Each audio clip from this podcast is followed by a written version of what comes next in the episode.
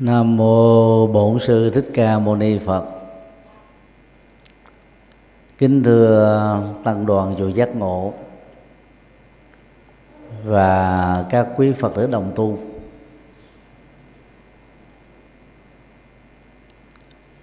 Tông chỉ và lý tưởng của đạo Phật ngày nay là chủ đề chính mà hôm nay đó tôi à, kính gửi đến các quý vị. Làm trụ trì chùa giác ngộ từ năm 1992 đến năm 2017 đó, cũng đã được à, 25 năm. Trong hai thập niên rưỡi có cơ hội giảng kinh thuyết pháp cho cộng đồng người Việt Nam ở trong nước và nước ngoài. Rất nhiều à, phật tử hỏi tôi rằng, thầy chủ trương pháp môn gì? Phần lớn à, những lần đó tôi lặng thinh. Vì trả lời ngắn thì à, không đủ nghĩa. Trả lời dài đó thì không có thời gian. Thỉnh thoảng tôi chỉ à, nói ngắn gọn.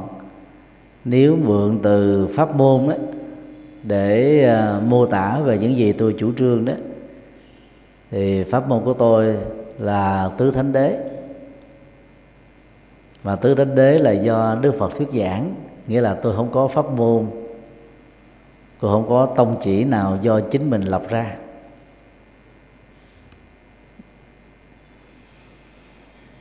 Đạo Phật ngày nay, tôi thành lập vào năm 2000 khi còn tại Ấn Độ. Về bản chất không phải là một pháp môn. Cũng không phải là các tông chỉ do chính mình đặt ra để um, hướng dẫn tăng ni và phật tử đi theo. Quyền ước chân thành của tôi đó, là làm thế nào giới thiệu tông chỉ của đạo phật và những lý tưởng hành trì của đạo phật một cách uh, dễ hiểu bằng ngôn ngữ của thời đại và cho đối tượng nghe và thực tập là con người ngày nay gọi tắt đó là đạo phật ngày nay. Công việc tôi làm là giới thiệu một đạo phật, chứ không thành lập ra một tông phái mới, một chủ trương mới. Như một số người không có thiện cảm, thường à, cố tình quy chụp nhằm à, đả phá, gây trở ngại những gì mà tôi nỗ lực cống hiến cho Phật pháp.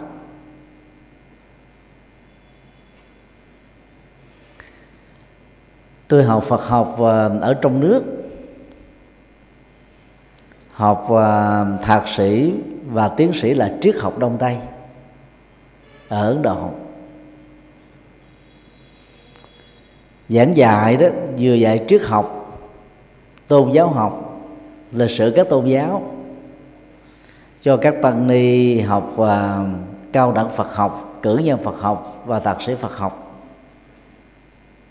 Tôi thấy rất rõ không có triết gia nào, nhà tôn giáo nào có thể được sánh à, ngang bằng với Đức Phật.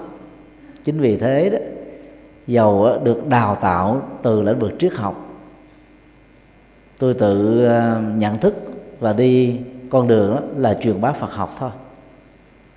Vì nó có thể à, giúp cho người nghe đó giải quyết được các vấn nạn, nỗi khổ niềm đau của kiếp người. Trong à, buổi tối hôm nay, tôi cố gắng à, giới thiệu một cách khái quát nhất tông chỉ và lý tưởng của đạo Phật ngày nay. Dĩ nhiên không phải là của tôi của Đức Phật mà cho con người ngày nay thôi. Nếu ai không ghét tôi, không thích tôi đó, chỉ cần à, quên đi hai chữ ngày nay thôi, thì các bạn sẽ có là tông chỉ và lý tưởng của đạo phật.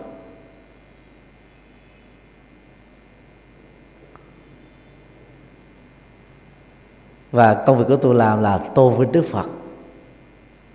Mục đích không phải là để được ngài à, chấm điểm mình hay là thương tưởng mình, mà là nhằm giúp cho những người mà tôi cho rằng đó, nếu không hướng dẫn à, cặn kẽ đó, có thể hiểu một đạo Phật rất sơ sài, rất qua loa, rất chiếu lệ, nhưng lại ngộ nhận rằng đó mình đang thực tập một đạo Phật chuẩn mực. Kết quả là đó, không đi vào chiều sâu, chiều rộng, tính hệ thống của sự thực tập Phật pháp từ đó, đó việc uh, chuyển hóa nỗi khổ niềm đau các bất hạnh đó, không đạt được như là trong đợi. Sau đây là tông chỉ và lý tưởng của đạo Phật ngày nay. Điều một bốn chân lý thánh. Nhận diện khổ đau hiện thực truy tìm nguyên nhân bất thiện trải nghiệm hạnh phúc niết bàn thực tập con đường tám chín. Mỗi tông chỉ chính được xem là cốt lõi của đạo Phật và các tông chỉ phụ đó được xem là những um, hướng dẫn để giúp cho chúng ta thực tập có kết quả đó được tôi đúc kết trong vòng bốn câu. Theo thể à, tự do.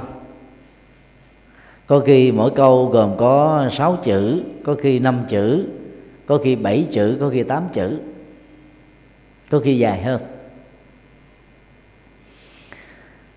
Toàn bộ chân lý được đức phật thuyết giảng được à, chứa đựng trong à, hệ thống của bài kinh đại chuyển pháp luân tại vườn nai. Và bài kinh này đã đức phật à, giới thiệu phương pháp tâm linh quan trọng nhất của ngài đó gồm có bốn bước. Bước một á, dạy chúng ta với bản lĩnh lớn đối diện các nỗi khổ và niềm đau không đào tẩu vì như thế là thiếu trách nhiệm không phớt lờ, vì như thế là liều mạng. Không cường điệu hóa, vì như thế là hành hạ bản thân mình quá nhiều. Bước hai, truy tìm nguyên nhân của khổ đau. Được đức phật xác định qua bốn nhóm, các khổ đau do tâm tham ái gây ra. Các khổ đau do sự giận dữ, chi phối các khổ đau do si mê dẫn đầu. Và các khổ đau đó do sự cố chấp mà có. Cố chấp là con đẻ của si mê. Xác định được ờ, bốn nguyên nhân này đó chúng ta giải quyết được các vấn nạn mà mình người thân gia đình xã hội quốc gia và thế giới này đang đối diện á, đã giải quyết được hết đó 50% rồi phần lớn chúng ta không ờ, chịu khó truy tìm nguyên nhân để giải quyết đó. Thỉnh thoảng chúng ta mới đạt được cái phần ban đầu thôi là giải thích nguyên nhân để biện hộ những ờ, thất bại và nỗi khổ điều đau của mình thôi. Còn truy tìm giải pháp mới là vấn đề quan trọng. Bước ba đó, thừa nhận và trải nghiệm hạnh phúc. Bây giờ và tại đây, khi chúng ta đang còn sống, đỉnh cao nhất của hạnh phúc được đức phật à, đề cập đó là niết bàn. Trạng thái tâm thanh tịnh, khi mà toàn bộ nỗi khổ niềm đau đã kết thúc, các nguyên nhân gây tạo nên chúng không còn tồn tại. Các tàn dư của chúng không còn cơ hội để hành hoạt và nhờ nhìn thấy um, hạnh phúc hiện tiền này đó dầu chưa đạt đến niết bàn người tu học phật đó thoát được trầm cảm tuyệt vọng tự tử và các hình thức tiêu cực khác. Niết bàn không phải là cõi phật dù của bất kỳ phật nào. Niết bàn cũng không phải là thiên đường được đề cập trong các tôn giáo. Niết bàn là trạng thái tâm à, giác ngộ an lạc phi điều kiện hóa và không bị giới hạn bởi không gian và thời gian. Bước 4 á, con đường đạt được niết bàn đặt dấu chấm cuối cùng đối với tất cả các đau khổ niềm đau chính là con đường gồm có 8 yếu tố chân chính được chia làm ba nhóm. Nhóm trí tuệ gồm có um, chánh tri kiến và chánh tư duy. Nhóm đạo đức gồm có um, lời nói đạo đức hành động đạo đức nghề nghiệp đạo đức và nỗ lực đạo đức. Nhóm thiền định gồm có uh, chánh niệm tức làm chủ các động tác và hơi thở ra vào. Chánh định đó, đỉnh cao nhất là xả niệm thanh tịnh. Và theo đức phật đó, bất kỳ một vấn nạn nào, từ chính trị, kinh tế, văn hóa, giáo dục, tôn giáo, ở phạm vi quốc tế, quốc gia, cộng đồng, gia đình hay là cá nhân, đều có thể được giải quyết bằng việc thực tập tứ thánh đế. Rất tiếc là chúng ta ít à, giải quyết vấn đề theo công thức này. Tức là phân tích là kết quả và hậu quả truy tìm nguyên nhân để đạt được hạnh phúc cái kết quả của sự thực tập. Các kinh điển à, đại thừa lớn như là văn học kinh à, bát nhã chẳng qua chỉ là phần uh, triển khai rộng của chánh tri kiến này, tức là trí tuệ. Tương tự um, kinh uh, hoa nghiêm kinh pháp hoa kinh đại bát niết bàn kinh đại vũ tích. Những bản kinh quan trọng nhất của đại thừa đó cũng là triển khai ứng dụng của trụ cột quan trọng đó là trí tuệ gồm chánh tri kiến và chánh tư duy ta. Và đây là lý do mà tôi đã nói rất nhiều lần. Đức Phật chưa từng dạy 84.000 pháp môn. Đức Phật chỉ dạy một pháp môn duy nhất đó Đó là tứ thánh đế.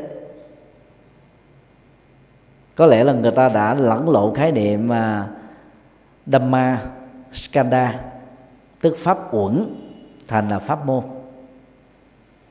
Pháp uẩn trong ngữ cảnh này có thể được dịch ngắn gọn là gì? Chủ đề chân lý hay là chủ đề bài kinh? Chứ không phải là một pháp môn. Do đó, dầu tu theo bất kỳ một trường phái phật giáo nào, tăng ni và phật tử đó cần thực tập trọn vẹn tứ thánh đế.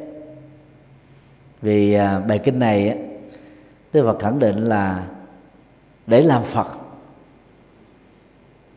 hay là bất cứ một à, thánh vị nào, chúng ta phải đi trọn vẹn được, tứ thánh đế và đặc biệt đó là bát chánh đạo. Điều hai, tu sáu hoàn hảo, còn được gọi là sáu ba la mật. Tặng cho không tiếc nuối đạo đức thật thanh cao, kiên trì không bỏ cuộc, nỗ lực chuyển hóa sâu. Thiền định không vướng dính, trí tuệ vượt khổ đau. Văn học à, đại bắc à, nhã đó là văn học lớn nhất của kinh điển, bao gồm đại thừa và nguyên thủy. Nền văn học này à, mặc dầu có trọng tâm là phân tích giá trị, hướng dẫn thực tập và nói về các cái kết quả đạt được từ trí tuệ. Như thực tế đó, bản kinh đề cập đến à, sáu toàn thiện, sáu toàn hảo, sáu ba la mật.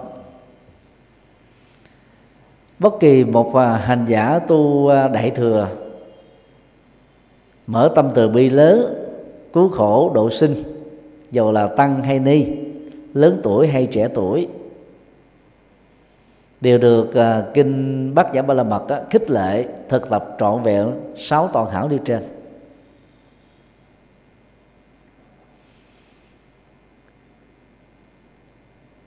Ngoài uh, kinh điển bát nhã kinh um, hoa nghiêm và kinh um, thập địa đó đều đề cập đến uh, sáu ba la mật này. Xét về nội dung đó, thì à, trong văn học uh, Bali Đức Phật có đề cập đến là 10 ba la mật tức là 10 toàn hảo. Trong văn học đại thừa đó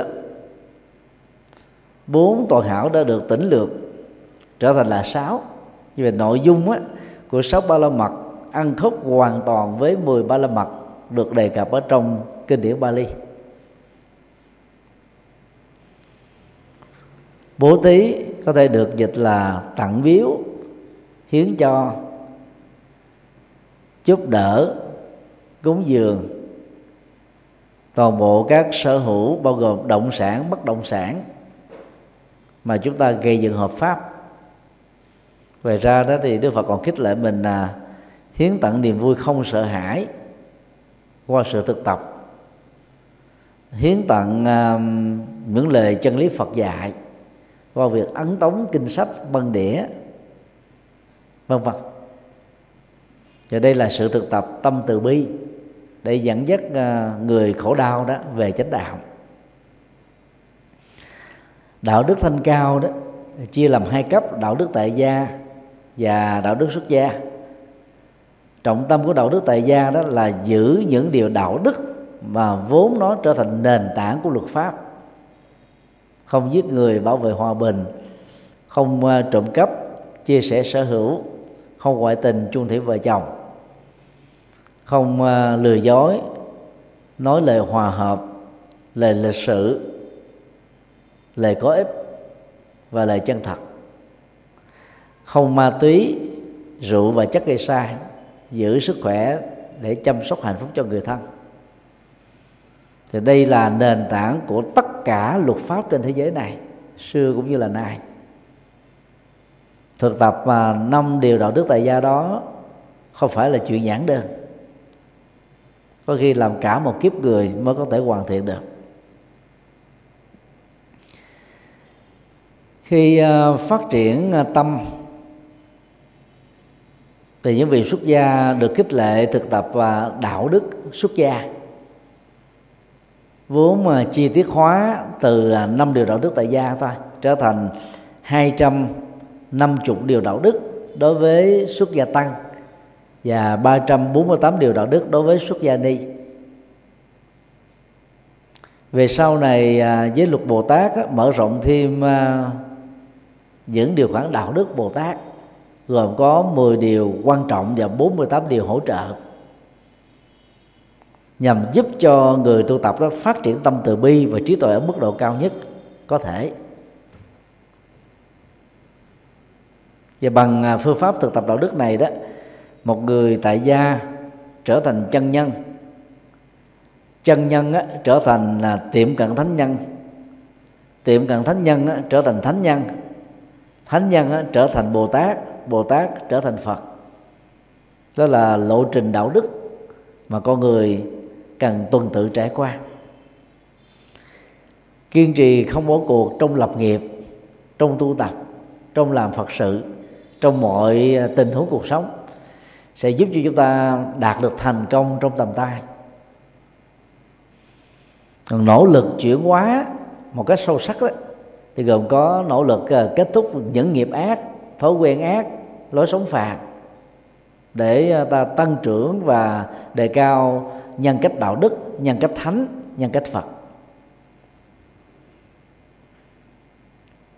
Bản chất của thiền định là giúp cho chúng ta không bị dướng dính vào bất cứ một nỗi khổ niềm đau nào, giải phóng tâm khỏi mọi à, chấp trước.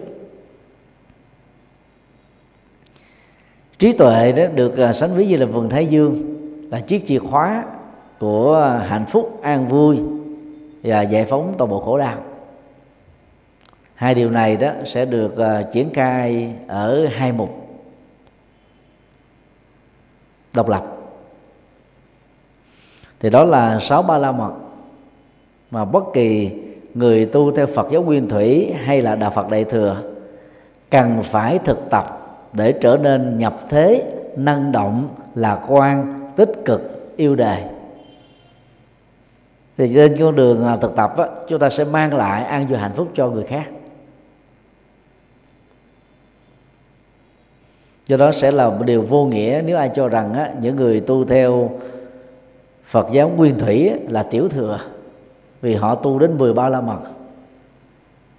Tương đương với à, sáu ba la mật của đại thừa không có gì khác. Thông qua sáu ba la mật đó một hành giả được xem là hành giả đại thừa thì bất kỳ ai theo Phật giáo nguyên thủy, tu 13 la mật cũng được xem là đại thừa. Đại thừa hay tiểu là thuộc vào cái tâm. Trong à, việc à, tiếp cận, giải quyết độ sinh, chứ không phải dựa vào chủ nghĩa hình thức. Điều ba, tu thiền chỉ thiền chỉ còn được gọi là thiền định. Tức là nương vào um, đối tượng dẫn dắt vào cuộc tâm. Tâm chúng ta được an tĩnh, vắng lặng, dừng lặng. Các nghiệp phàm, thói quen phàm, lối sống phàm. Ít nhất là trong thời điểm việc thực tập ngồi thiền này được diễn ra.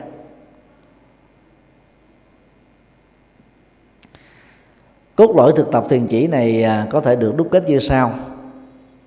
Buông bỏ việc đã qua. Không màng chuyện chưa đến. Thư thái tâm hiện tại. Vượt qua mọi ý niệm.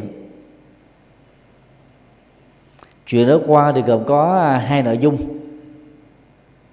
Gắn kết với nỗi khổ và liên hệ đến niềm vui khi uh, về nỗi khổ quá khứ mặc dù nó đã kết thúc rồi nỗi khổ đó có cơ hội trỗi dậy với hình thức là, là sự nhớ biết thêm nhiều lần nữa. Và lúc đó chúng ta đang trở thành là nạn nhân của sự ký ức. Tiếc nuối về à, hạnh phúc đó, thì rơi vào à, à, mất năng lực ở hiện tại cho nên là phải khép lại chuyện quá khứ ở nơi nó xảy ra. Ở không gian nó có mặt. Ở thời điểm mà nó tồn tại. Thì bằng cách này đó, chúng ta sẽ à, giải phóng được cái áp lực cảm xúc hết à, 70% này. Không màng chuyện chưa đến, không có nghĩa là thiển cận, thiếu trách nhiệm, thiếu kế hoạch, thiếu chiều sâu, thiếu à, con đường dài lâu và bền vững. Đức Phật thường dạy chúng ta là hãy um, tiếp cận sắp xếp giải quyết các vấn đề trên nền tảng của nhân quả qua cái chủ trương của tứ thánh đế đó. Sau khi đã làm đúng cái quy trình đó rồi và nó đã trở thành quy trình đúng rồi đó công việc chụp lại không phải là là cứ ngồi trong ngóng chuyện sẽ xảy ra. Vì như thế chúng ta mệt mỏi lắm căng thẳng lo lắng thậm chí có thể là sầu bi khổ u não cái áp lực cảm xúc đó nó làm cho mình à, dễ quên mất mọi việc.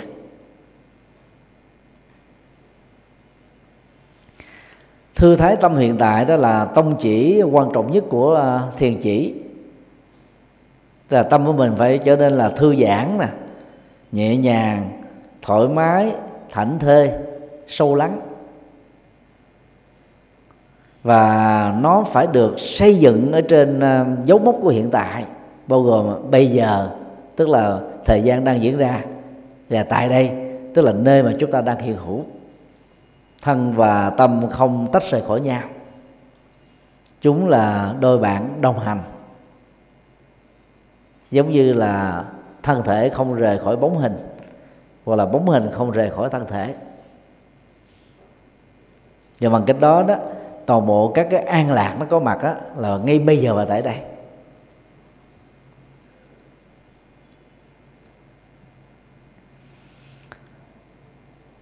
Thực tập thiền chỉ ờ, trong Phật giáo ờ, nguyên thủy gồm có 40 đề mục. Và dựa vào bản chất của đề mục á, chúng ta có thể thấy rộng vào sâu hơn rằng đó là những người tu theo niệm Phật của tịnh độ tông hoặc là trì thần chú của mật tông hay là công án và thọ đầu của thiền tông Trung Quốc thì cũng đều có cái cái nội hàm giống nhau đó là đạt được thiền chỉ. Tức là mượn là công án hay là danh hiệu Phật hay là thần chú để cuộc tâm lại ở một chỗ. Lúc đó tâm nó, nó không có đi du lịch về quá khứ hay là hướng về tương lai hay là tách ly khỏi hiện tại. Với điều kiện đó là khi làm công việc đó đó chúng ta phải giữ cho tâm mình đó ở hiện tại này. Từ đó đó chúng ta sẽ buông bỏ được mọi ý niệm à, nhận thức cảm xúc thái độ tâm tư phân biệt đó nó được đó là dừng lắng lại hết. Tâm mình nó trở nên trong sáng như một tấm gương vậy. Đó là cốt lõi của thiền chỉ. Thực tập thiền chỉ đó gắn liền với việc là thiền tọa chúng ta ngồi một chỗ. Thì thường có kết quả tốt nhất, lúc đó chúng ta giới hạn cái thấy của mắt, cái nghe của lỗ tai, ngửi của mũi, nếm của à, lưỡi, xúc chạm của thân và tư duy của tâm.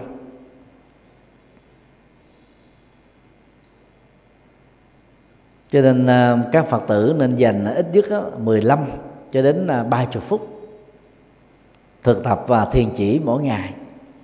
Tâm mình được lắng yên dữ lắm. Điềm tĩnh, thư thái, thoải mái, bình an. Và quan trọng cốt lõi của thiền chỉ là gì? Xả niệm, tức là buông bỏ mọi ý niệm hết, để tâm mình nó được, đó là đó là yên lắng thì bằng cách này để chúng ta sẽ nạp lại cái bình năng lượng tâm linh rất nhanh. Và đó giúp cho chúng ta tăng trưởng được à, tuệ giác. Là có à, tầm nhìn xa hiểu biết rộng phát minh sáng kiến sáng tạo rất tốt.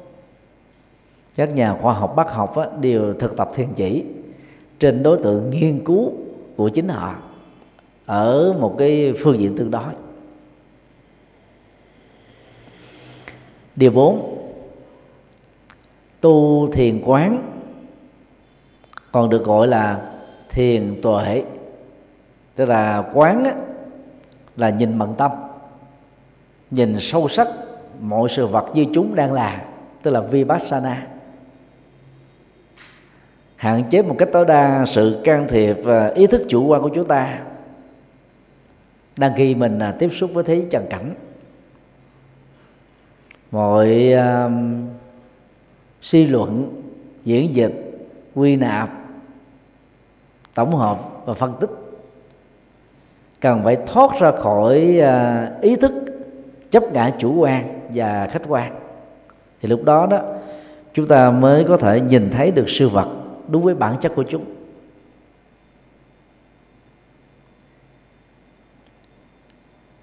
Trong à, kinh trung bộ thì có ba bài kinh. Theo thứ tự là kinh 20, kinh 118 và kinh 119.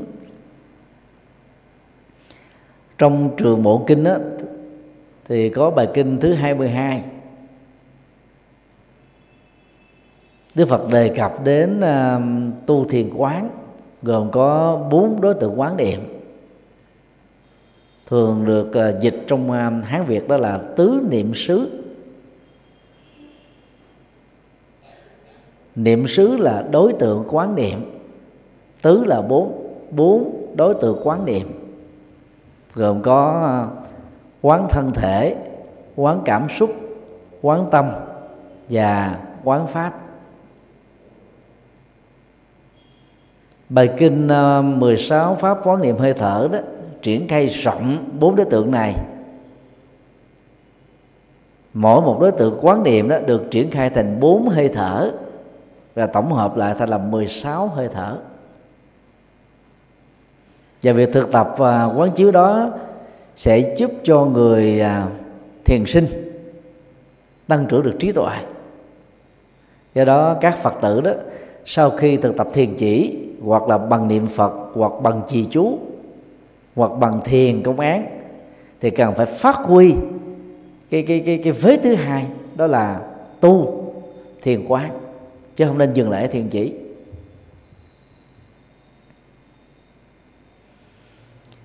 Bốn đối tượng quán niệm này không nhất thiết phải à, theo trình tự. Và cũng không nhất thiết à, phải à, tu tập quán chiếu một lúc là gồm cả bốn nội dung. Người nào bị dướng kẹt ở nội dung nào đó, thì trải nghiệm cái phần dướng kẹt đó để giải phóng đó.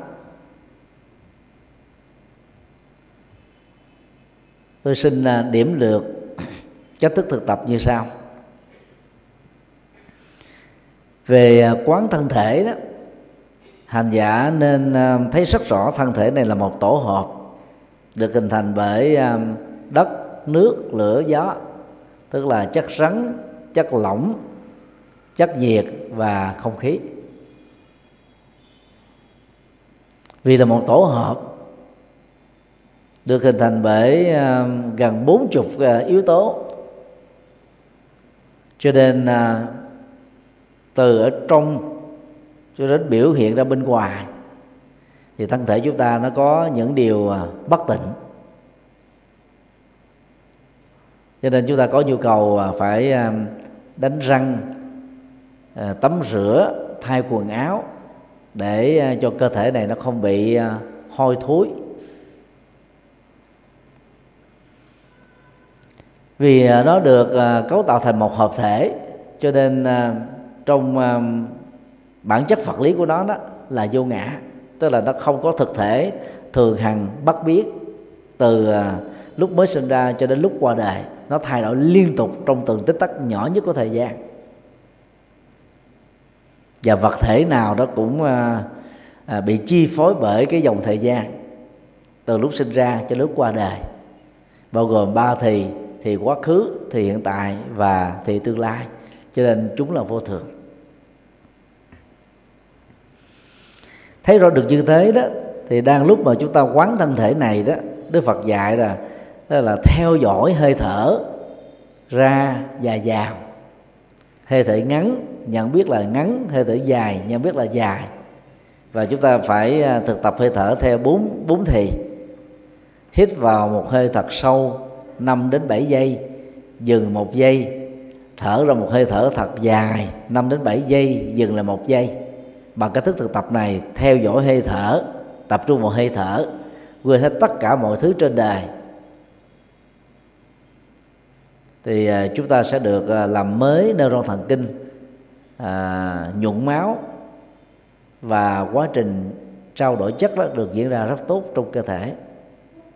Nó làm cho tâm mình nó được à, nhẹ nhàng, bình an, định tĩnh. Và phải làm chủ được hơi thở trong bốn động tác đi, đứng, nằm và ngồi.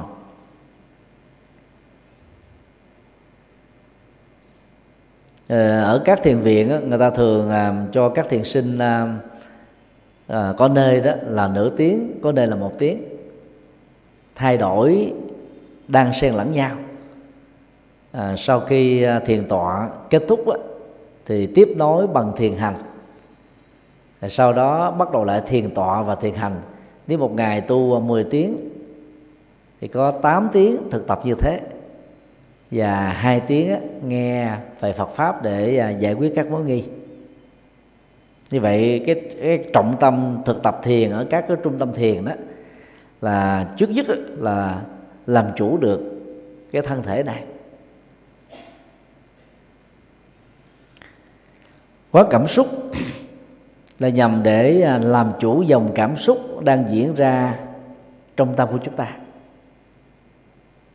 Cảm xúc gồm có cảm xúc hạnh phúc đối với con người, sự vật, tình huống, sự kiện mình ưa thích. Cảm xúc khổ đau đối với con người, sự vật, tình huống mà mình là không ưng, dẫn đến tình trạng ghét, chối bỏ, loại trừ, thanh toán, dứt điểm và cảm xúc trung tính, tức là nó chưa xác định được cái ờ, bản chất và tính chất là hạnh phúc hay là khổ đau. Thì nó nó rơi vào trạng thái là vô minh. Như vậy, phản cảm xúc thường dẫn đến hoặc là tham ái đối với cái gì mình thích, sân hận đối với cái gì mình không ưa, và vô minh đối với cái gì mà mình chưa xác lập được cái bản chất. Đức Phật dạy chúng ta phải à, quán cảm xúc trên thân và trong tâm. Từ à, thô cho đến tế, nhằm nắm được cái cái quy trình đó là xuất hiện, hình thành, tồn tại, phát triển của nó và sự kết thúc của nó. Ở đây à, chúng ta chỉ theo dõi cái dòng cảm xúc thôi. Không kháng cự nó, không chống đối nó vì kháng cự làm cho nó nổi loạn hơn. Theo dõi một cách là chánh niệm lặng lẽ nhẹ nhàng thì tự động các dòng cảm xúc tiêu cực đó, đó là khổ đau. Nó trở nên bị bẽn lẽn và bị chúng ta làm chủ lấy. Từ đó chúng ta giữ lại một cái dòng cảm xúc là, là nhẹ nhàng thư lắng an lạc hạnh phúc thôi còn những cái đối lập với nó đó, được xem là cảm xúc tiêu cực á, cần phải à, nhẹ nhàng giải phóng chúng ra khỏi à, tâm khảm của mình, chứ không có đè nén ức chế. Mà tu cảm xúc là rất khó, bởi vì à, người nữ đó thường nặng về cảm xúc. Cho nên dễ sầu bi khổ u não dướng kẹt vào vui, mừng buồn, giận, yêu, ghét, muốn. Đó là những cái à, tình tự của cảm xúc khác nhau. Cái công việc của chúng ta là theo dõi nó, thấy rõ nó và vượt qua nó, chứ không để cho nó à, biến mình trở thành là con lật đật và bị giật dây bởi các cái tình huống và hoàn cảnh sống. Quán tâm á, thì phải thấy rõ là tâm có các cặp và phạm trù đối lập. Tâm tham đối lập với buông xả. Tâm sân đối lập với từ bi. Tâm si đối lập với trí tuệ. Tương tự chúng ta có tâm chuyên chú, tâm tán loạn, tâm quảng đại, tâm nhỏ nhoi, tâm hữu hạn, tâm vô hạn, tâm phàm, tâm thánh, tâm giải thoát, tâm trói buộc, tâm động tâm tỉnh vân vân. Khi quán tâm á, là làm thế nào đó là chúng ta giữ lại những cái hạt giống tích cực ở tâm.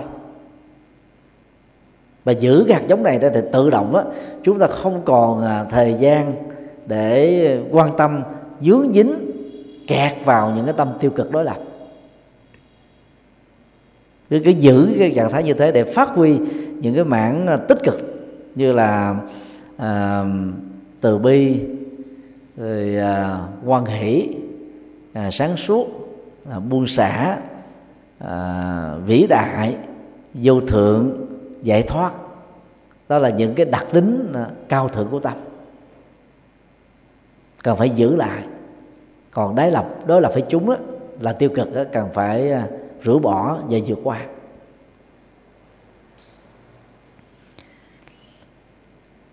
Quán pháp trong tiếng Bali và Sanskrit là Dhamma. Gồm có hai lớp ý nghĩa trong ngữ cảnh này. Thứ nhất á, pháp là các ý niệm được chia làm mà ba nhóm. Ý niệm về à, năm trói buộc gồm có à, tham ái sân hận hôn trầm à, trạo hối và nghi hoặc. Hôn trầm là trạng thái lừ đừ giật giờ, muốn ngủ gục.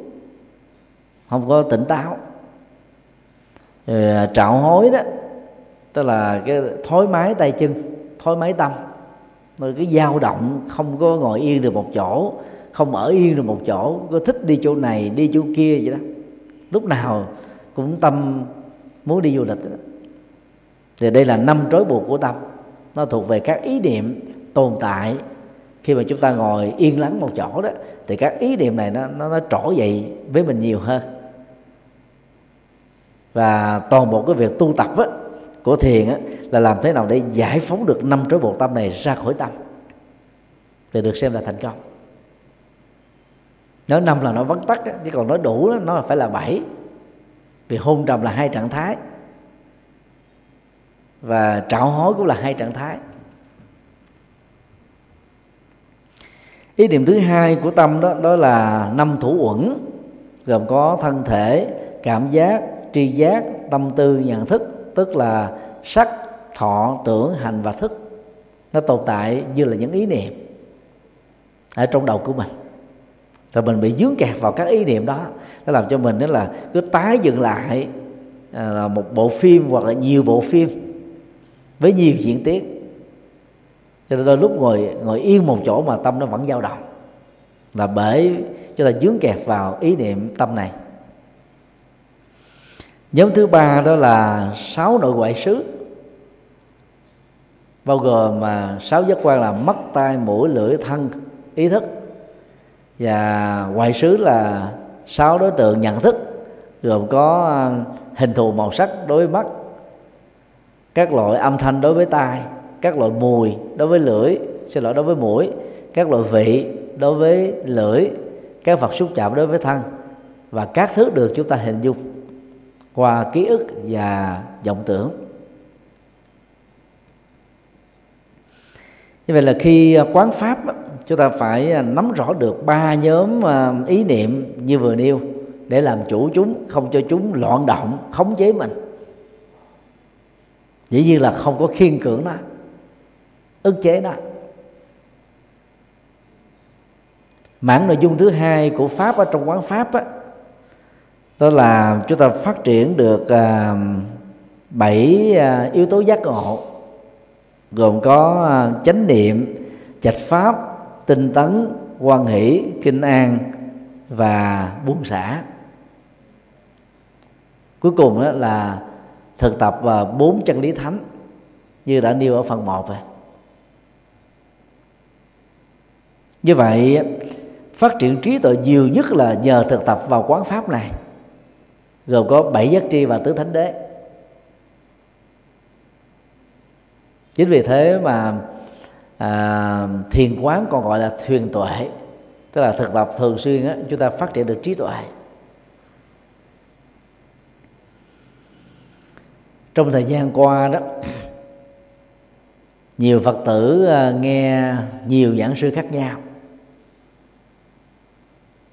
và rất thích tu thiền nhưng mà không biết tu thiền là tu cái gì.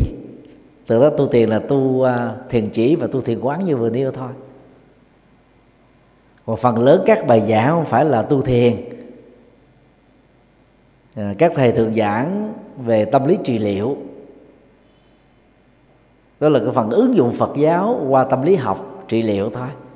Về bản chất chúng không phải là thiền. Cho nên à, đến các thiền viện hay là các ngôi chùa mà tu thiền á, chủ yếu là chúng ta tu thiền chỉ và tu thiền quán này. Hồi nãy tôi có nói rằng là về trình tự đó tu thiền quán không nhất thiết phải đi theo quán thân thể quán cảm giác quán uh, uh, quán tâm và quán pháp. Ai bị dướng kẹt nặng ở phương diện nào đó thì à, tập trung tu ở phương diện đó. Thí dụ chị em à, phụ nữ đó thì nặng về cảm xúc về ý niệm thì tập trung vào vào à, quán cảm xúc và quán à, ý niệm. Còn đàn ông á, thì à, tham sắc. Cho nên nó cần phải tu tập quán quán thân. Chị em phụ nữ cũng rất nhạy cảm về thân thể của mình. Xấu chút xíu là dễ mặc cảm. Đẹp và quá mức thì dễ hãnh diện tự hào rồi ganh tị. Thì cũng cần phải thực tập để vượt qua những cái cảm xúc đó còn những người nào mơ mộng tương lai hay là cứ ký ức nhiều về quá khứ thì tu tập uh, quán pháp để kết thúc chút còn ai dướng kẹt vào cái chủ nghĩa nhị biên tôi và người khác bạn và thù tốt và xấu phàm và thánh cái bị kẹt quá nhiều vào đó đó thì à, quán à, các phạm trù của tâm để vượt qua. Nên cốt lõi của tu thiền là thế. Còn à, các đề tài của thiền sư nhất hạnh giảng đó, phần lớn là tâm lý trị liệu. Các học trò của thiền sư à, nhất hạnh gồm học trò trực tiếp hay học trò gián tiếp giảng dạy cũng là tâm lý trị liệu chứ đó không phải là thiền cốt lõi của thiền thì có thiền chỉ và thiền quán. Rồi vào chi tiết đó, thì nó có những cái ờ, cái mức độ của định. Cái cốt lõi của định đó là nằm ở là xả niệm thanh tịnh thôi. Thì khi lúc đó đó là tâm mình nó sáng suốt hướng về tam minh thì chúng ta đạt được đó là ba tự giác lớn để trở thành một bậc thánh. Đây là cái cốt lõi uh, tu tập mà tất cả các bậc thánh các vị bồ tát và phật đó đều phải thực tập qua. Điều năm niệm phật nhất tâm. Niệm phật không phải là pháp môn của tịnh độ tông. Niệm phật đã có từ thề của đức phật. Và là nó là một trong ờ, sáu phương diện chánh niệm được đức phật á, giới thiệu trong kinh tạng bali gồm có niệm niệm phật niệm chánh pháp niệm tăng đoàn niệm đạo đức niệm bố thí và niệm kết quả tái sinh về cảnh giới chư thiên sau khi qua đời. Niệm phật thầy thời đức phật á, là niệm à, mỗi đức phật đều có 10 đức hiệu dù là phật quá khứ phật hiện tại phật vị lai giống nhau mười đức hiệu đó bao gồm như lai, ứng cúng, chánh biến tri, minh hạnh túc, thiện thể thế gian giải, điều ngự trường phu thiên nhân sư, phật và thế tôn. Thì về sau này đó, tịnh độ tông á, là nhấn mạnh cái cái niệm phật qua niệm danh hiệu của đức phật a di đà còn niệm phật của đức phật dạy đó là niệm 10 đức hiệu, mà mỗi bức hiệu là một đức tính cao quý thì khi niệm á, chúng ta à, nêu quyết tâm để mình đạt được những cái chất liệu đó.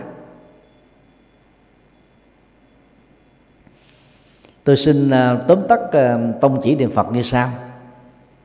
Ngồi thẳng lưng nhẹ nhàng niệm danh phật rõ ràng buông lo âu phiền não tính thành hỷ lạc an. Nếu mà ngồi á thì à, phải ngồi thẳng lưng giống như bức tường mới có thể ngồi lâu được. Còn ngồi cục lưng như thế này nó đau nhất. Ngồi cứng như giống như là cái khúc gỗ á, thì nó làm cho chúng ta không có được thoải mái. Ngồi thẳng nhưng mà thoải mái. Không có gồng cơ thể. Niệm phật đó thì có hai cách niệm à, bằng miệng tạo thành tiếng và lời. Và niệm trong tâm. Dù là niệm bằng cách nào thì cũng cần phải thể hiện được cái sự rõ ràng trong từng âm tiết và trong từng cái cái ghi nhận chánh niệm của tâm. Nếu mà không làm được như thế đó thì đang lúc chúng ta niệm á, những cái hình ảnh khác những nội dung khác đối tượng khác đối vật khác đó bị xen lẫn vào bị can thiệp vào thì việc niệm chánh niệm của chúng ta đó bị à, kết thúc. Cho nên tuyệt đối đang kỳ niệm phật là không có cầu nguyện cũng không có phát nguyện. Cầu nguyện là, là hướng về bản thân mình gia đình mình người thân mình. Tức là nó bị dướng kẹp vào lễ nhóm. Và đây là lễ nhóm quyết thống. Còn phát nguyện là mở tâm bồ đề mình ra hướng đến tha nhân. Tức là nhân lớn được tâm từ bi. Chúng ta chỉ nên làm việc đó sau khi thời niệm phật kết thúc còn đang lúc niệm phật á, thì à, phải niệm rõ ràng kết thúc mọi lo âu phiền não sợ sệt căng thẳng vội vã và mọi tâm lý tiêu cực khác. Đồng thời lúc đó chúng ta phát huy được à, bốn yếu tố. Thứ nhất là tính tin phật tin chánh pháp tin tăng đoàn tin nhân quả. Thứ hai đó là thành tính à, chân thành cung kính đối với phật thứ ba là có được cái cái cái an lạc nhẹ nhàng thư thái tự nhiên nó diễn ra. Và thứ tư là có được cái cái tố chất quan hỷ. Thì càng niệm á, thì chúng ta đạt được vào bốn lợi ích này.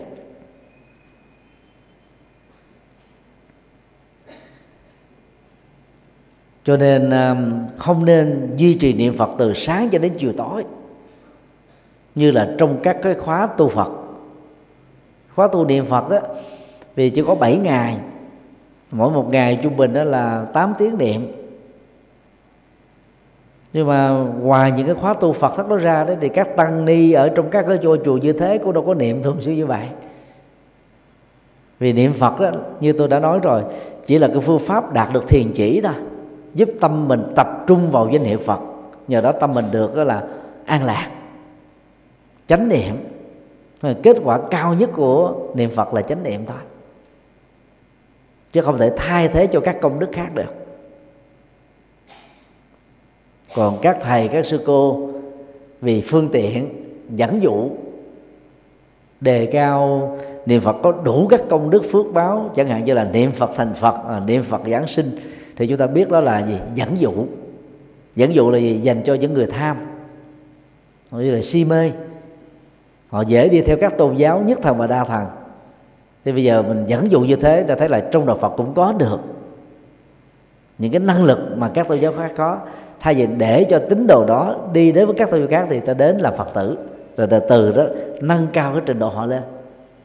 Rất tiếc là là sau cái phương tiện dẫn dắt đó, phần lớn các phật tử không được đó là xóa đi cái tính phương tiện này để phát triển cái sự tu tập cao hơn đó là lỗi của những người là, làm đạo.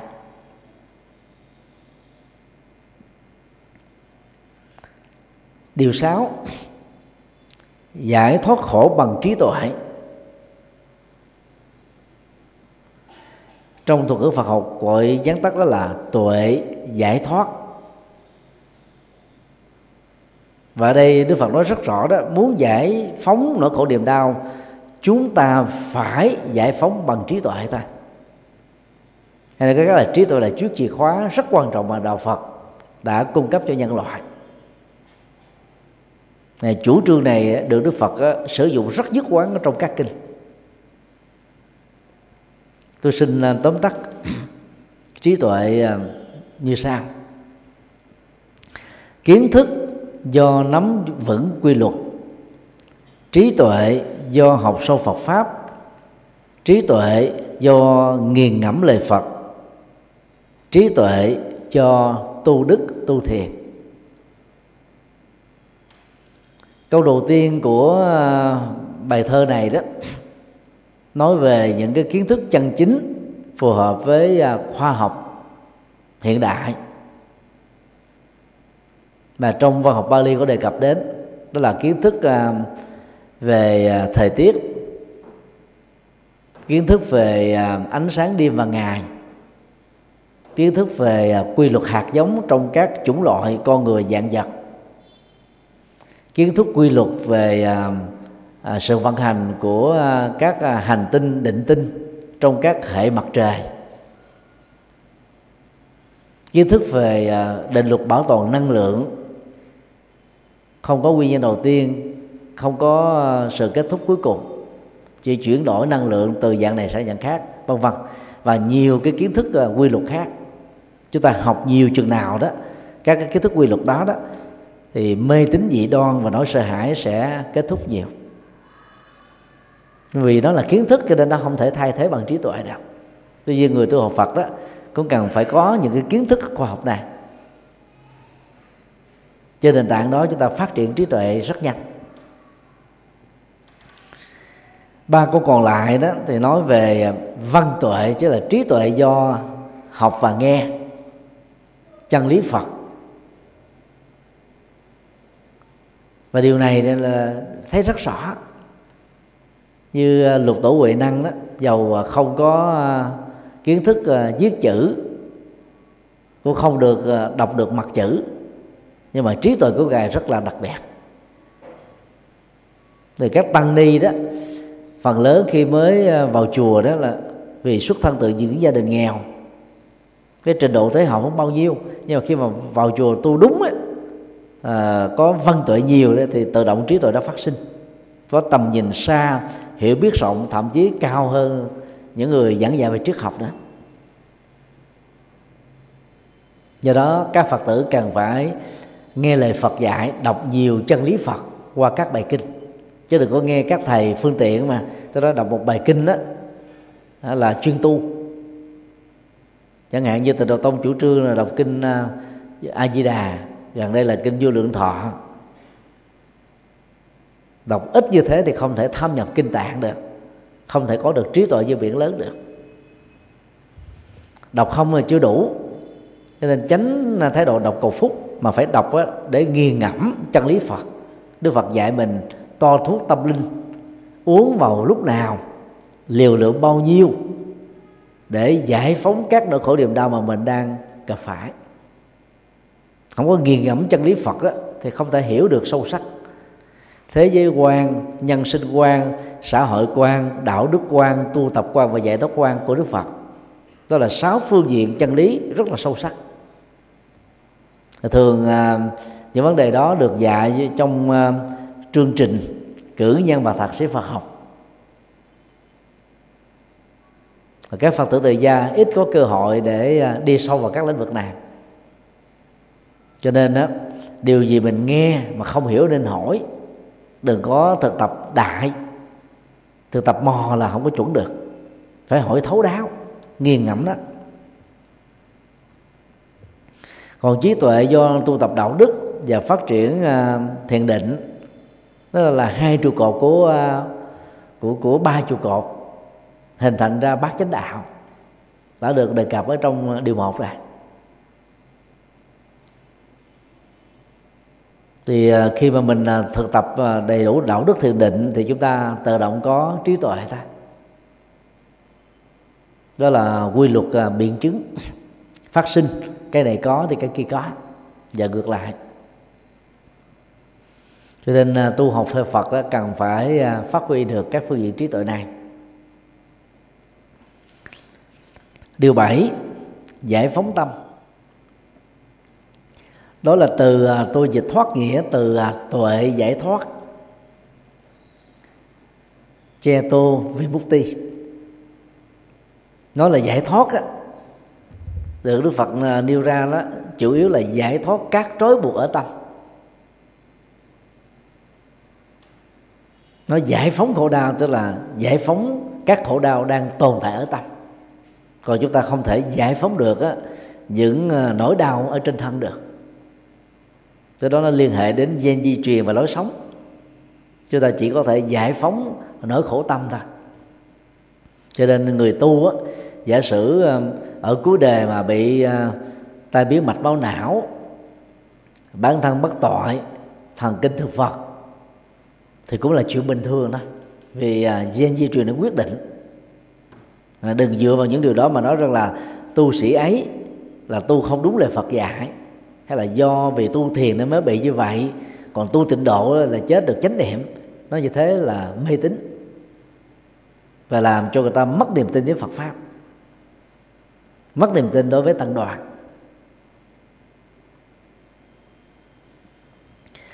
Tôi xin à, đúc kết cái phần giải thoát tâm nó gồm có bốn câu như sau.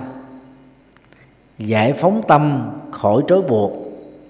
Giải phóng tâm khỏi não phiền. Giải phóng tâm khỏi thời gian. Giữ gìn tâm vô sở trụ. Cái trói buộc lớn nhất đó, đó là tham ái. Còn nói rộng ra như là trong à, năm triền khái đó là năm trói buộc của tâm mà trong phần nào quán pháp của một thứ tư chúng ta có đề tập sơ qua nè. Gồm có uh, tham ái sân hận hôn trầm thùy miên trạo cử và hoài nghi. Phải làm sao kết thúc những trói buộc này thì tâm mình nó mới được thông dong tự tại thoải mái thảnh thơi. Đó là cái kết quả của sự tu tiền và tu Phật học tức là tu đúng những lời Phật dạy.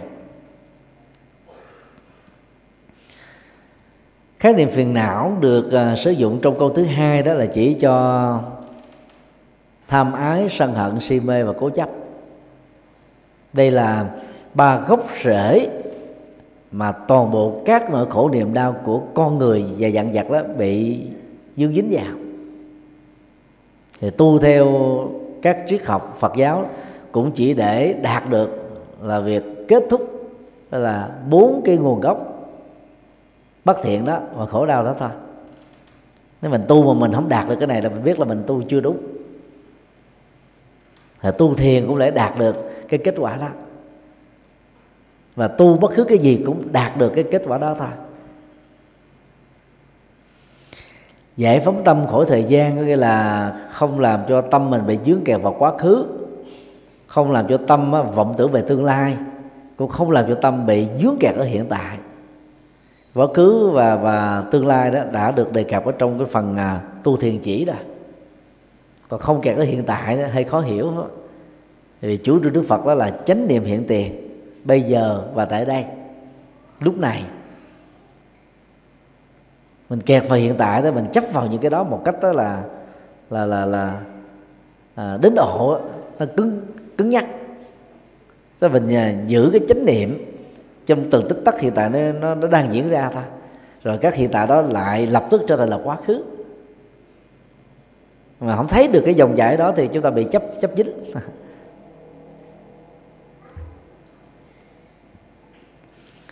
Bản chất của giải phóng tâm là giữ tâm ở trạng thái vô sở trụ. Không dướng dính sắc thanh hương vị xuất pháp không dướng dính quá khứ hiện tại vị lai. Không dướng dính uh, các phiền não không dướng dính mọi thứ trên đời. Cái này nó tương đương là xả niệm thanh tịnh.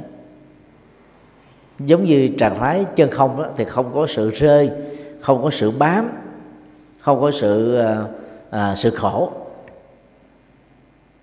Cái cốt lõi của tu thiền theo thiền tông của trung quốc là vô sở trụ. Mà vô sở trụ là gì? Tức là sự giải phóng tâm thôi.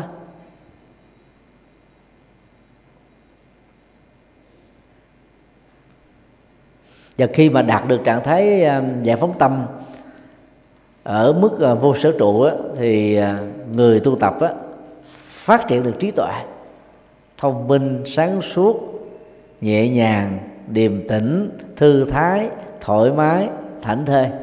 Nó tự động nó phát sinh điều 8 giải quyết các vấn nạn. Dựa vào uh, tư tưởng à, Phật dạy trong các kinh tôi xin uh, đúc kết uh, phương pháp giải quyết vấn nạn gồm có bốn câu như sau. Đối diện nhẹ nhàng chấp nhận quan hỷ giải quyết dứt điểm không cho tái diễn. Thì đây là phần uh, ứng dụng uh, từ bài kinh tứ thánh đế thôi. Vấn nạn thì có rất nhiều thứ. Chính trị kinh tế văn hóa tôn giáo giáo dục xã hội gia đình cá nhân. Ở phạm vi quốc tế quốc gia cộng đồng và cá nhân. À, mỗi người nó có những vấn nạn khác nhau. Có nhiều nỗi khổ niềm đau khác nhau có nhiều bế tắc khác nhau. Còn cách thức và chúng ta cần phải vượt qua nó đó, thì đầu tiên đó là gì? Hãy đối diện nó một cách rất là nhẹ nhàng, để tâm mình không có cường điệu hóa, không có căng thẳng, không mệt mỏi, không lo âu sầu muộn. Vì như thế đó, thì tâm của mình đó bị đốt cháy.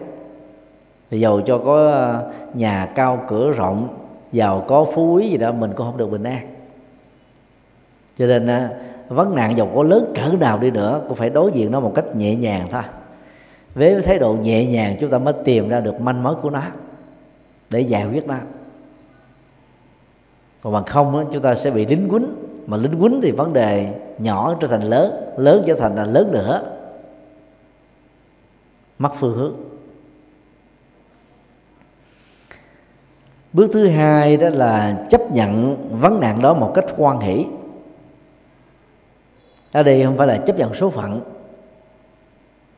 Các bạn cứ à, nỗ lực giải quyết các vấn nạn mà mình đang gặp phải. Với tâm nhẹ nhàng, thư thái đi. Có phương pháp đúng với nhân quả. Và mình là tìm những cái hỗ trợ duy tốt nhất để kết thúc đó. Cứ làm hết tất cả những gì có thể làm được. Kết quả nó như thế nào đó, thì các bạn cứ à, hoan hỷ chấp nhận nó như thế đó vì lúc đó con muốn khác hơn nó cũng không được. Vì à, trong kinh pháp hoa đó, đức phật dạy rất rõ rồi. Nhân như vậy, duyên như vậy, con người như vậy, hoàn cảnh như vậy, nỗ lực như vậy, thì tự động nó dẫn đến kết quả như vậy thôi.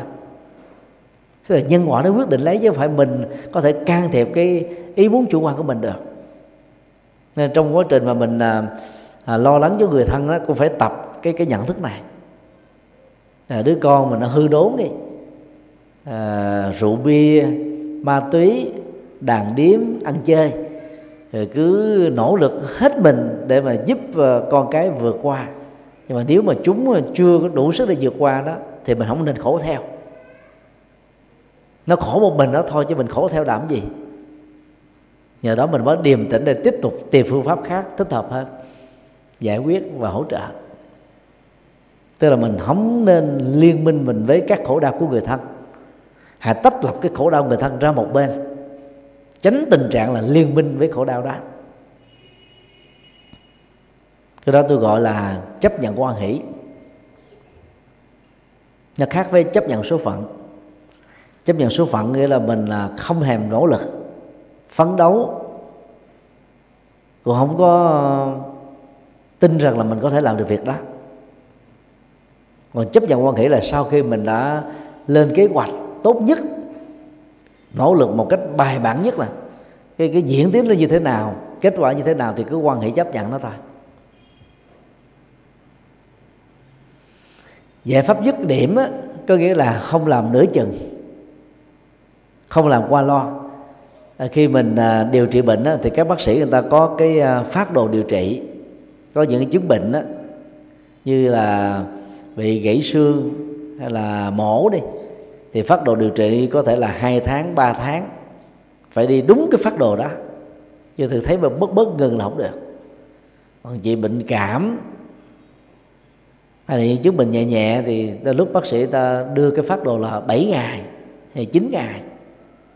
Rồi mình uống ờ, hai, ba ngày đầu thấy bớt rồi cái ngưng là không hết bệnh được. Phải đi trọn cái con đường điều trị đó làm sao để à, trị tận gốc, trị dứt điểm? Vì trong vấn đề giải quyết nỗi khổ niềm đau, chúng ta cũng phải giải quyết trên nền tảng đó.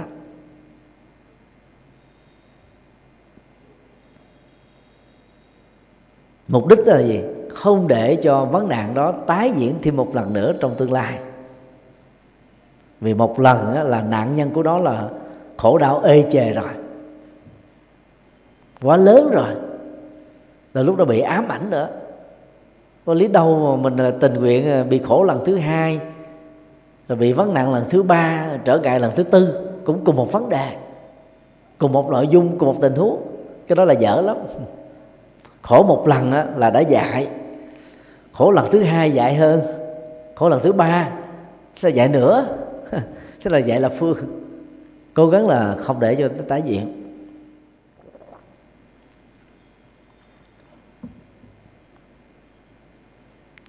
Điều chính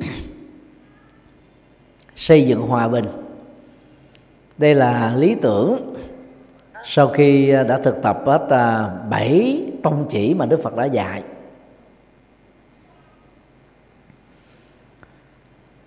Và lý tưởng của chúng ta là góp phần á, một mặt á, kết thúc các nỗi khổ và vấn nạn của bản thân mặt khác là góp phần là xây dựng một thế giới hòa bình thì đây là lý tưởng. Gọi là lý tưởng á, có khi nó thực hiện được ở trong một kiếp người. Có khi đó nó thực hiện được trong vòng vài chục năm, vài năm. Và có khi đó, nó chỉ thực hiện được có vài phần trăm thôi. Nhưng mà chúng ta cần phải phấn đấu hướng về nó để nỗ lực đạt cho bằng được. Cốt lõi xây dựng hòa bình theo Phật giáo đó, gồm có bốn bước được à, đúc kết như sau. Nuôi dưỡng tâm ý an vui chăm sóc gia đình hạnh phúc tạo dựng xã hội hài hòa phát triển thế giới thái bình. Tại vì theo đức phật đó muốn có một cái kết quả lớn là toàn bộ thế giới này được à, hòa bình thì chúng ta phải uh, là nỗ lực tu tập đó, từ nhỏ đến lớn. Bắt đầu từ tế bào của mỗi người tức là mình là nuôi dưỡng tâm ý của mình. Trạng thái hòa bình tư duy hòa bình. Trạng thái an vui tư duy an vui. Trạng thái bình an tư duy bình an. Thì đang lúc mà mình à, tư duy và sống với nó đó thì à, chúng ta sẽ vượt qua được những cái cảm giác và những cái hoàn cảnh khổ đau trở ngại chú duyên thử thách đang diễn ra xung quanh chúng ta. Rồi phải xây dựng cái hòa bình trong tâm ý mình trước. Tại vì tâm có hòa bình đó, thì thế giới mới hòa bình được. Vì thế giới đó là một tập hợp của những con người. Nếu như con người đó sống với hòa bình thì thế giới đó hòa bình. À, những con người đó sống với sự sân hận thì thế giới đó trở thành là chiến tranh những con người sống với cái tâm ờ, tham lam thì thế giới nó trở thành là ờ, giành giật lợi ích nhóm gây thương tổn. Rồi cái hệ quy chiếu của thế giới là con người. Ở mức độ ờ, lớn hơn một chút, đó là phải chăm sóc gia đình hạnh phúc. Tức là chúng ta không phải tu cho riêng mình nữa, mà tu cho cả một gia đình và cùng giúp cho các thành viên trong gia đình cùng tu. Do đó ai tu một thời gian đó buông hết trách nhiệm gia đình không còn gánh vác như là trước đây nữa thì biết rằng là người đó tu đã sai rồi. Thì phải à, san sẻ hạnh phúc của mình với những người thân. Và ở mức độ à, tốt hơn đó là phải giúp đỡ người thân của mình đó, cùng thực tập để đạt được cái an lạc hạnh phúc đó cho nên à, người tu học Phật phải trở thành tấm gương sáng, có được cái kết quả an vui hạnh phúc với chính mình. Thì tự động những người thân bắt chước theo. Kể từ khi ông ấy là Phật tử, gia đình đó hạnh phúc hơn. Bà ấy là Phật tử, gia đình đó thăng tiến hơn. Thì người ta mới mới theo Phật được. Vì mình là là tấm gương để cho người khác, người ta soi rọi vào. Do đó các phật tử phải ờ, phát nguyện á, trước nhất là độ người thân của mình. Thay vì mình có thói quen phát nguyện quá rộng độ tất cả chúng sinh đương nguyện chúng sinh rộng quá. Thì trong gia đình mình ờ, có 10 thành viên đi. Trong đó chỉ có hai thành viên biết Phật pháp tám thành viên đó có thiện cảm đó thì phải làm sao từ việc có thiện cảm dẫn đến việc ờ, chính thức trở thành đệ tử phật. Chúng ta phải có lộ trình và cách thức hướng dẫn. Thì sau đó thì mình à, à, nỗ lực độ những người à, à, thân quen. Nhưng mà phải bắt đầu từ gia đình của mình. Tạo dựng xã hội hài hòa đó tức là mình phải à, thực tập được à, học thuyết à, sáu hòa. Hòa lời nói hòa hành động rồi hòa chỗ ở à, hòa cái à, à lợi nhuận được phân chia hòa trong ý tưởng vân vân. Để cùng xây dựng một môi trường sống tích cực. Bây giờ mình là, là phật tử sống với những người và làm việc với những người khác tôn giáo chúng ta cũng cần phải xây dựng hòa bình với những người đó. Không giấy khởi các thánh chiến như à, các tôn giáo khác. Và Phật giáo chúng ta nổi trội về phương diện này. Hài hòa với những người vô thần hài hòa với những người cộng sản hài hòa với những người hữu thần thậm chí có thể hài hòa với kẻ thù. Chỉ có đạo Phật dạy như thế thôi. Để xóa bỏ hận thù.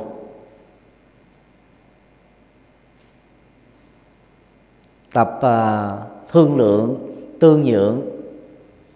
Lấy yếu tố hòa làm trọng để giải quyết uh, những bất đồng.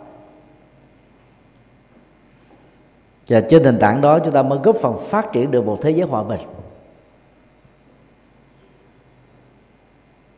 Như vậy um, cái cái um, an lạc ở trong một gia đình và phát triển của một xã hội, thái bình của một thế giới đó, đều bắt đầu từ việc xây dựng cái cái cái tố chất hòa bình trong tâm của mỗi con người thôi, ở nơi và thời điểm mà người đó đang sống. Nó rất là đơn giản vậy thôi. Tâm bình, thế giới bình. Và những người à, tu học Phật nhập thế đó cần phải đặt ra cho mình đó là cái nguyện vọng đó lý tưởng đó để nỗ lực làm theo. Chứ đừng có nghĩ cái công việc này là dành riêng cho các vị tu sĩ.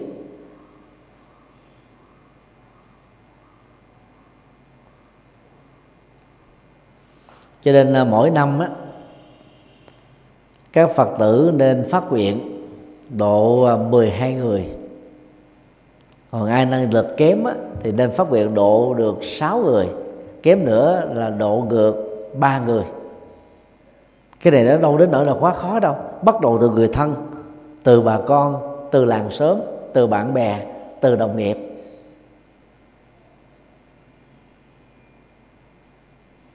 Thì chúng ta sẽ góp phần xây dựng một thế giới à, thái bình thịnh vượng phát triển bền vững thôi.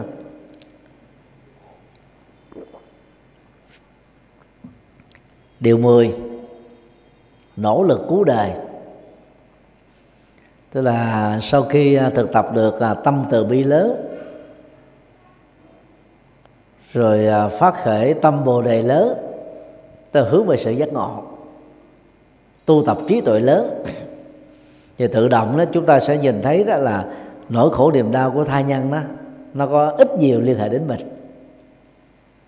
Cho mình không thể bàn quan dưỡng dưng thờ ơ vô tích sự được. Vậy đây là đạo bồ tát. Tôi xin đúc kết bằng à, bốn câu như sau. Nhận chân nỗi cổ của tha nhân. Thông cảm thiết tha muốn độ sanh. Vật chất sẽ chia chân lý phật. Nhiều nhau cùng đến chốn bình an.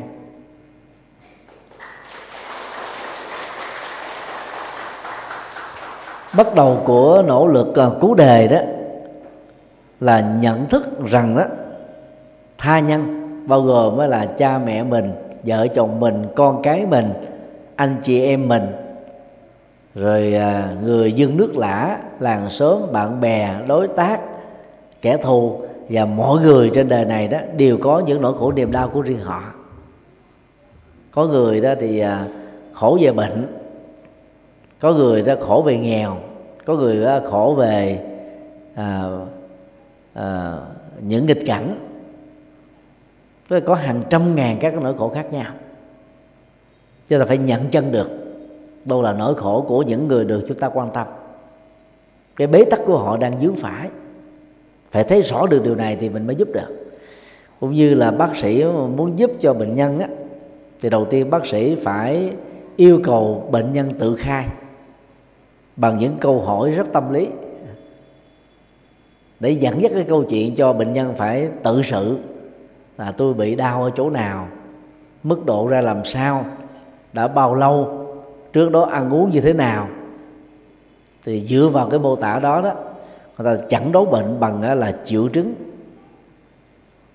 tại vì bằng cái kinh nghiệm ờ, à, quy nạp và loại si đó các bác sĩ ta chỉ cần nghe mô tả triệu chứng người ta có thể là khoanh dùng được cái cái loại bệnh đó là bệnh gì nè.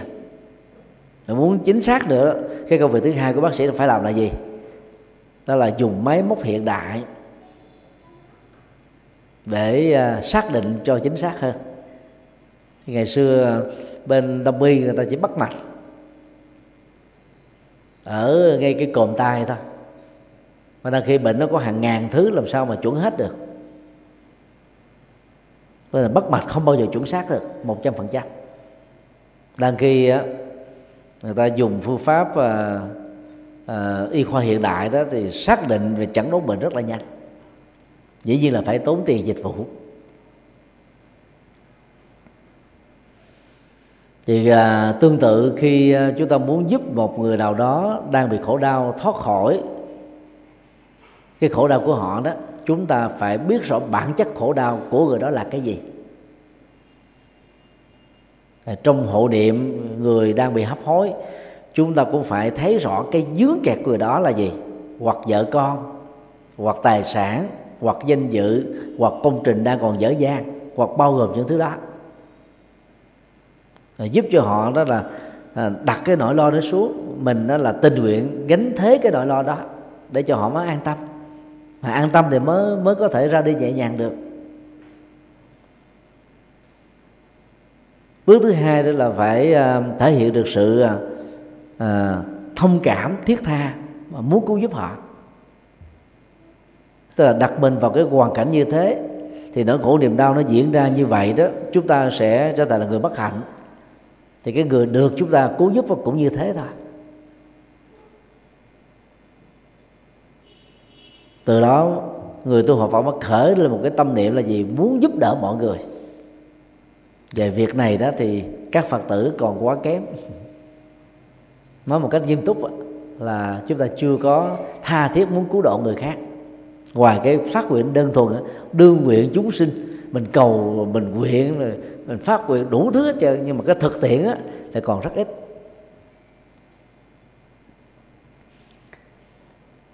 Từ à, ngày 5 đến 10 tháng 1 2017 à, tôi cùng với phái đoàn à, 44 người đi à, sang Đài Loan để sinh hoạt Phật sự thuyết giảng ủng hộ cho một cái đạo tràng mới được thành lập. Thì một ờ, hôm nọ khi ờ, đi đến tham quan chợ đêm ở ờ, Đài Trung, tại cái ngã tư mà chúng tôi chờ đợi nhau đó, thì có hai tín hữu truyền đạo của tinh lành. Ngay cái khu chợ nó đông nườm nượp vậy thôi họ dựng một cái ờ, kệ gồm có một vài cái quyển sách mỏng dài chục trang và hàng trăm cái tờ rơi để giới thiệu về sự cứu rỗi của Đức Chúa Giêsu Kitô. Họ rất là tha thiết, tận tình, vui vẻ, niềm nở. Đài Loan thì có văn hóa chợ đêm ở Đài Nam, Đài Trung và Đài Bắc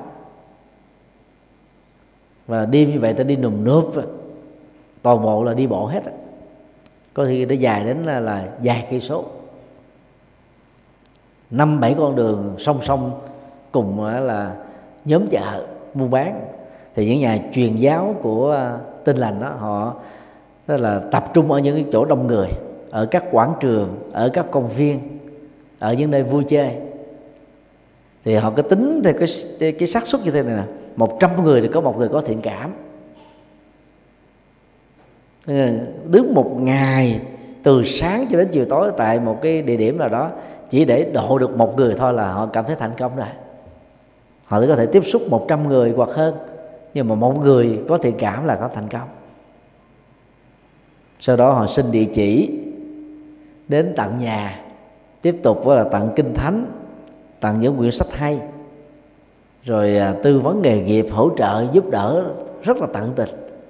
Với à, cái, cái mục tiêu duy nhất là, là giúp cho những người đó đó trở thành là tín đồ của đạo tinh lành thế thôi. Phật giáo chúng ta có học thuyết à, từ bi rồi có học thuyết độ sinh rồi có bốn phát nguyện lớn có đạo bồ tát lớn có trí tuệ lớn có phương pháp lớn nhưng mà cái sự dấn thân thực tế đó của các phật tử thì chưa có. Nên là tôi đề nghị là các phật tử phải cố gắng làm sao phát nguyện một cách à, có thể thực hiện được. Mà phát nguyện xong là mình phải đi làm. Ở chỗ nào mà mình à, à sinh hoạt làm việc đó tiếp xúc với ai thì chúng ta cũng à, là giới thiệu về Phật pháp một cách nhẹ nhàng nó đi vào lòng người một cách nhẹ nhàng để cho người ta trở thành phật tử à, cũng được hạnh phúc giống như mình.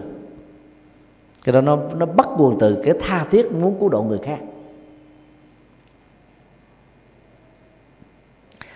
Cái thức cứu độ thì được đề cập ở trong câu thứ ba đó đó là chia sẻ vật chất và chia sẻ chân lý phật. Chia vật chất là các hoạt động từ thiện. Chùa mình thì à, có quỹ đạo phật ngày nay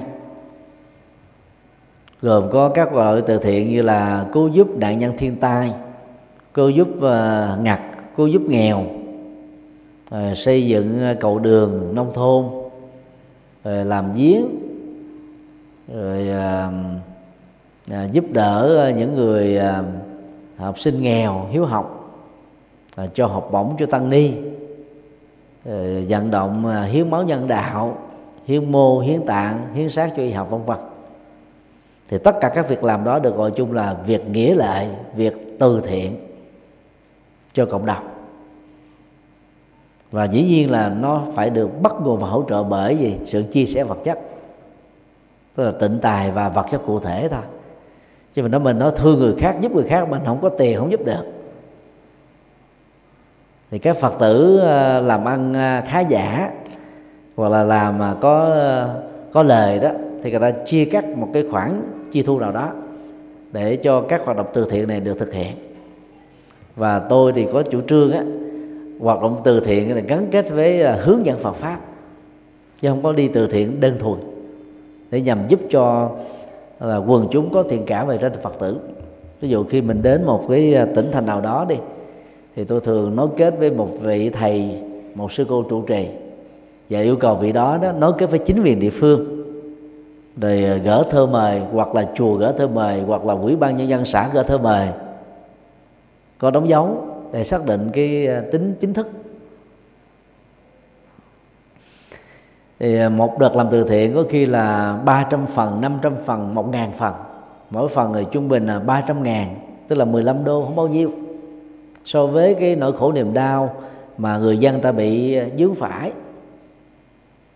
Nhưng mà nó nó tạo cái thiện cảm rất lớn thiện cảm đối với ờ, Phật pháp thiện cảm đối với tăng sĩ thiện cảm đối với chùa chiền. Ờ, khi mà mình kết thúc cái hoạt động từ thiện ở một địa điểm như vậy đó, thì chính quyền địa phương sẽ có thiện cảm với thầy trụ trì này. Quần chúng địa phương sẽ có thiện cảm với ngôi chùa này và người ta sẽ lần lượt đến để trở thành phật tử. Vậy nhấn mạnh đến cái góc độ đó. Mà muốn như vậy đó thì bên cạnh việc là chia sẻ vật chất chúng ta phải giảng một bài giảng về Phật pháp tùy theo thời gian. Đối với nạn nhân thiên tai thì mình chỉ nói 10 phút chứ nói dài người ta không, không nghe đâu. 15 phút thôi nói nhẹ nhàng. Còn đối với những cái hộ nghèo những người bệnh tật thì cái thời gian giảng có thể lên đến là 30 phút 50 phút 60 phút. Người ta sẵn sàng ngồi nghe. Và khi hiểu rồi thì người ta sẽ theo phật. À. và cách thức làm thế nào để mà dẫn dắt mọi người cùng đến ờ, chốn bình an. Ở đây tức là đạt được cái kết quả tu học phật. Là kết thúc nỗi khổ niềm đau. Như được trình bày ở trong ờ, chín điều đầu. Cho nên là các phật tử nên phát nguyện là gì trở thành con chim đầu đàn. Nếu mà mình đó, lập ra một cái nhóm đi thì mình trở thành là con chim đầu đàn. Trở nên năng động, song sáo, sung phong, tình nguyện, dấn thân, phụng sự. Rồi mình cũng kêu gọi mọi người cùng làm công việc đó.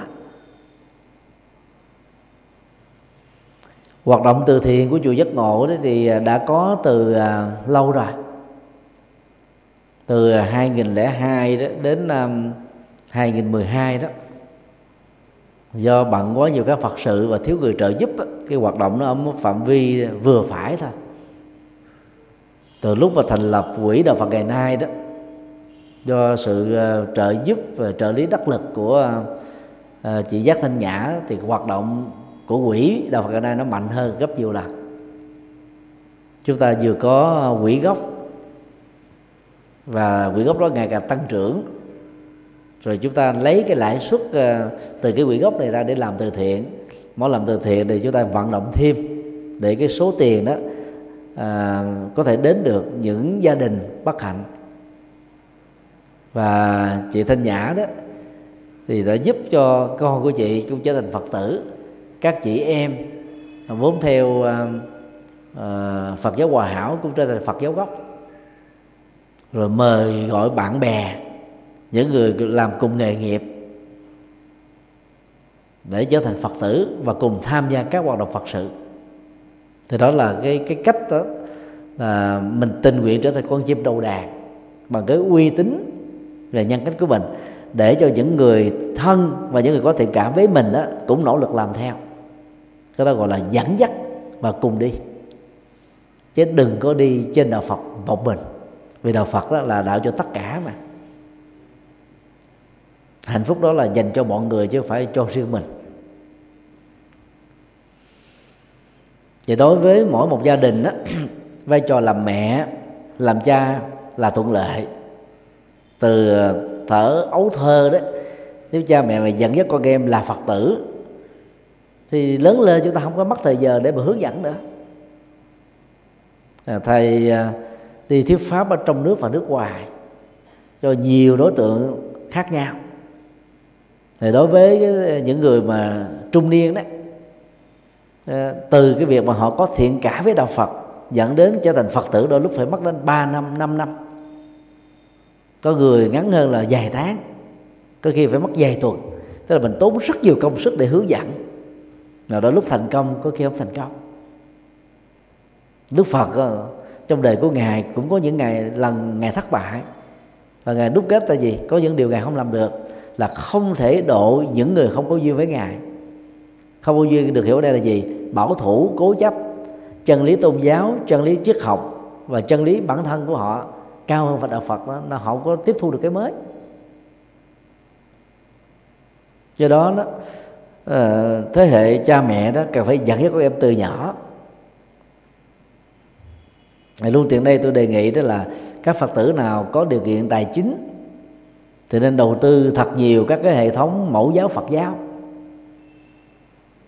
Thì nói về kinh tế đó, thì hệ thống mẫu giáo là có thể tồn tại tốt được. Nó là cái cái cái lĩnh vực đó là đầu tư giáo dục con người. Vừa có kinh tế, nhưng mà vừa hướng dẫn các cháu cho nên phật tử từ nhỏ học đạo đức, học ờ, ơn nghĩa, học hiếu kính, học tự lập, học ờ, rộng lượng, bao dung Ờ, học từ bi vô ngã vị tha và nhiều cái tố chất cao thượng khác. Nó trở thành là cái cái cái kỹ năng sống tốt từ nhỏ. Cho nên bằng ờ, các lớp mẫu giáo đó à, người sáng lập nó và điều hành nó sẽ giúp cho nhiều gia đình trở thành phật tử. Đó là dẫn dắt là theo một cái quy trình đúng. Rồi chờ lớn lên rồi mới vận động hướng dẫn mất nhiều thời giờ lắm mà hiệu quả không cao. Phật giáo chúng ta bỏ rơi cái mặt trận à, hướng dẫn Phật pháp à, ở cái tuổi mẫu giáo này quá lớn so với thi chúa giáo và tinh lành giáo.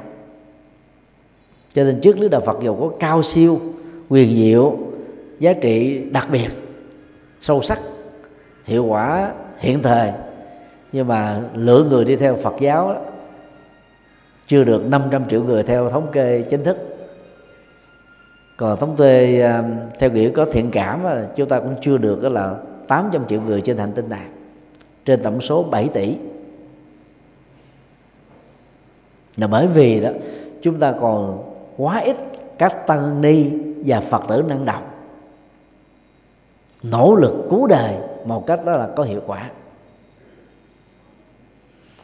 Kính thưa à, các quý thiền hữu tri thức 10 điều mà tôi vừa trình bày đó tôi gọi đó là tông chỉ và lý tưởng của đạo Phật ngày nay.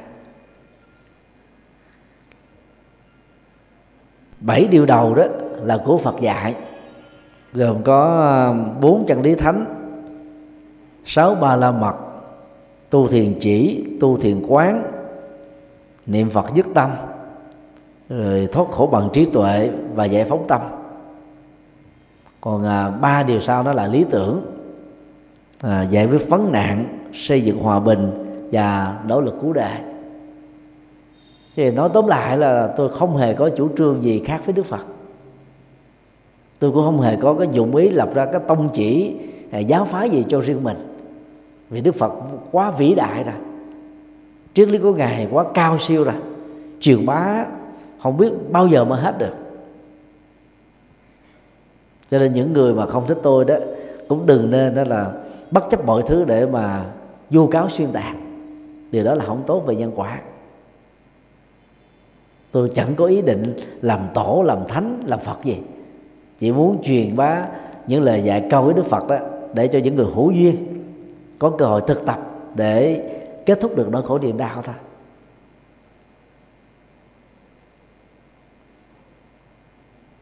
Tôi chủ trương à, một đạo phật dung thông giữa phật giáo nguyên thủy và đạo phật đại thừa. Cho nên tôi giảng rất nhiều kinh à, Bali và đồng thời cũng giảng rất nhiều kinh đại thừa. Và khi giảng kinh đó thì à, à, tôn trọng lời Phật dạy bấm bấm bấm bấm chắc vào những, những lời của Phật. Còn là những cái chuyên đề ứng dụng những chuyên đề à, à, trị liệu đó thì nó tùy theo tình huống mà có cái phần gia giảm khác nhau.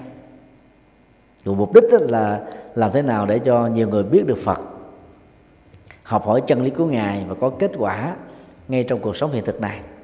Cho nên cái mà tôi gọi là đạo Phật ngày nay đó, không phải là là một tông phái, không phải là một giáo phái, cũng không phải là một tông chỉ gì hết chẳng qua là tôi lặp lại những gì mà Đức Phật đã dạy thôi cái cách thức lặp lại của tôi nó khác với các tăng ni trong lịch sử truyền bá đạo Phật thế thôi. Rồi tôi cũng rất mong là thông qua à, buổi pháp thoại này đó là những người mà chống đối tôi xuyên tạc vu cáo để có cơ hội để à, đánh giá lại chính họ. Và kết thúc những cái nghiệp quan trái đó vì tôi chẳng hề có ăn quán giang hồ gì đối với họ. Nhiều khi họ vì nhiệt tình với Phật pháp mà nhiệt tình theo kiểu ngu dốt hoặc là nhiệt tình theo kiểu cố chấp là dẫn đến là phá hoại. Thì đó là điều rất là đáng tiếc. Thì, à, kính chúc à, tất cả được an lành trong chánh pháp và an thông trong cuộc đời.